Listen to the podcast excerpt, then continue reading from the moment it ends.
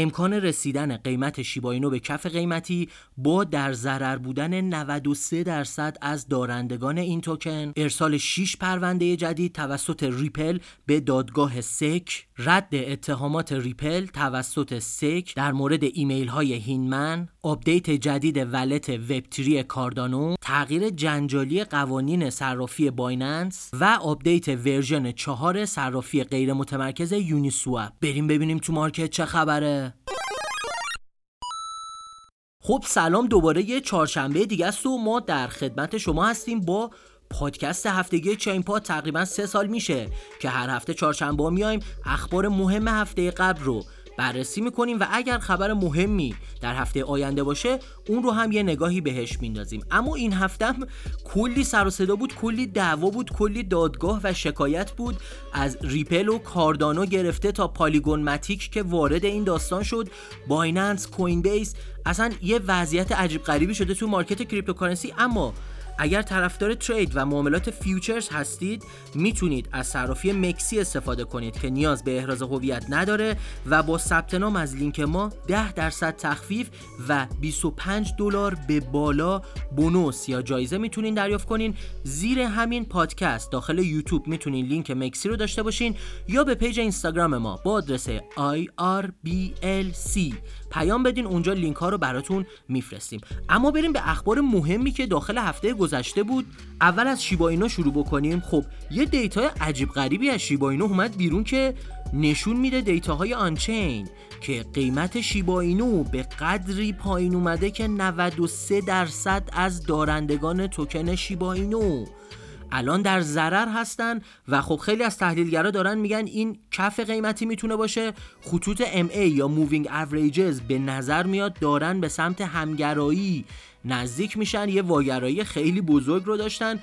خطوط MA و چیزی که تحلیلگرا گفتن اینه که اگر دادگاه ریپل نتیجهش مشخص بشه به شدت روی قیمت شیبا اینو هم میتونه تاثیر بذاره. دیدیم این هفته رابین هود اومد کاردانو و ریپل و ماتیک و بایننس کوین رو حذف کرد اما دوج کوین شیبا اینو رو حذف نکرد و این نشون میده که میم کوین ها چقدر میتونن توی این مارکت موندگار باشن. اما بریم به خبر بعدی، خبری که در رابطه با ریپل هست و 6 تا پرونده جدید رو ریپل فرستاده به دادگاه سک که گفته میشه یکی از اون پرونده ها به شدت پرونده قوی هست و در رابطه با فساد مالی سک هست که امکان داره بتونن اونها رو با مدارکی که دارن محکوم بکنن. حالا یه سری ایمیل اومد بیرون از آقای هینمن که الان بریم تو خبر بعدی با هم دیگه بررسی بکنیم و یکی از وکلای ارشد گفت که این ایمیل هایی که ریپل انقدر میگفت که مهمه و میتونه نتیجه دادگاه رو به نفع ما برگردونه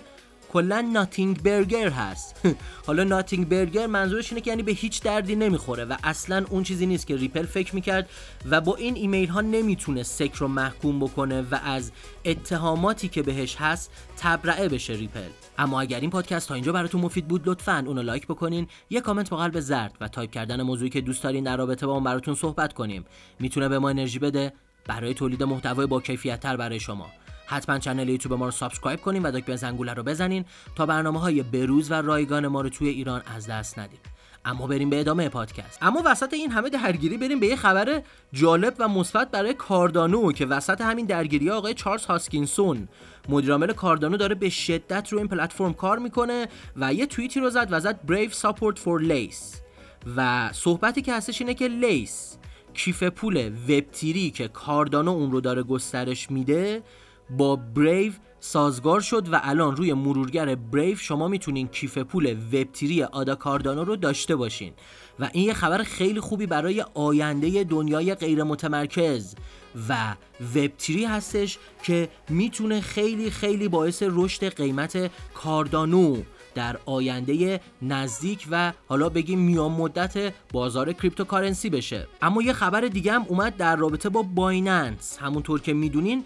شایعات در مورد بایننس این روزا خیلی زیاد شده. اول گفتن CZ مدیر عامل بایننس کل بیت کوین ها رو فروخته، بعد گفتن کل BNB ها رو فروخته، بعد گفتن بیت کوین ها رو BNB کرده داره جابجا میکنه. همه اینا رو آقای CZ اومد رد کرد و الان یه خورده جدیدی که به بایننس داره گرفته میشه اینه که قوانین TOUش رو رفته داخل سایت عوض کرده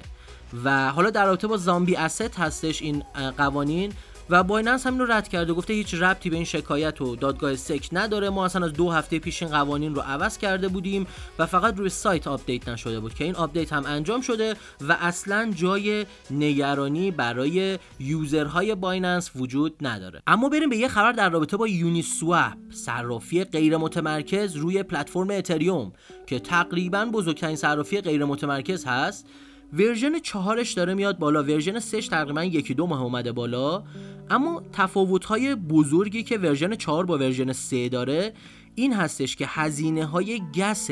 استرخای نقدینگی قراره تا 99% کاهش پیدا کنه. یکی از بزرگترین مشکلایی که یونی‌سواب و صرافی غیر متمرکز دارن اینه که هزینه تراکنش‌ها، خرید و فروش و جابجایی روشون خیلی زیاده. حالا یونی‌سواب اومده داره با یک سری کدهای برنامه‌نویسی کاری میکنه که هزینه‌های خرید و فروش داخل صرافی غیر متمرکز یونی‌سواب به شدت کاهش پیدا کنه که این میتونه باعث بشه یوزرها از صرافی‌های متمرکزی مثل بایننس و هاتبیت و کوکوین و اینجور صرافی‌ها بیان به سمت صرافی‌های غیر متمرکز مثل یونی‌سواب و پنکیک سواب و بتونن اونجا به صورت غیر متمرکز و با امنیت بالا تراکنش‌های خودشون رو انجام بدن. خب این قسمت از پادکست چین پاد هم تموم شد، اما اگر این پادکست براتون مفید بود لطفاً اونو لایک بکنین، یه کامنت با قلب زرد و تایپ کردن موضوعی که دوست دارین در رابطه با اون براتون صحبت کنیم میتونه به ما انرژی بده برای تولید محتوای با کیفیت‌تر برای شما. حتما کانال یوتیوب ما رو سابسکرایب کنین و دکمه زنگوله رو بزنین تا برنامه‌های بروز و رایگان ما رو روی یوتیوب توی ایران از دست ندین. تا پادکست بعدی، بدرود.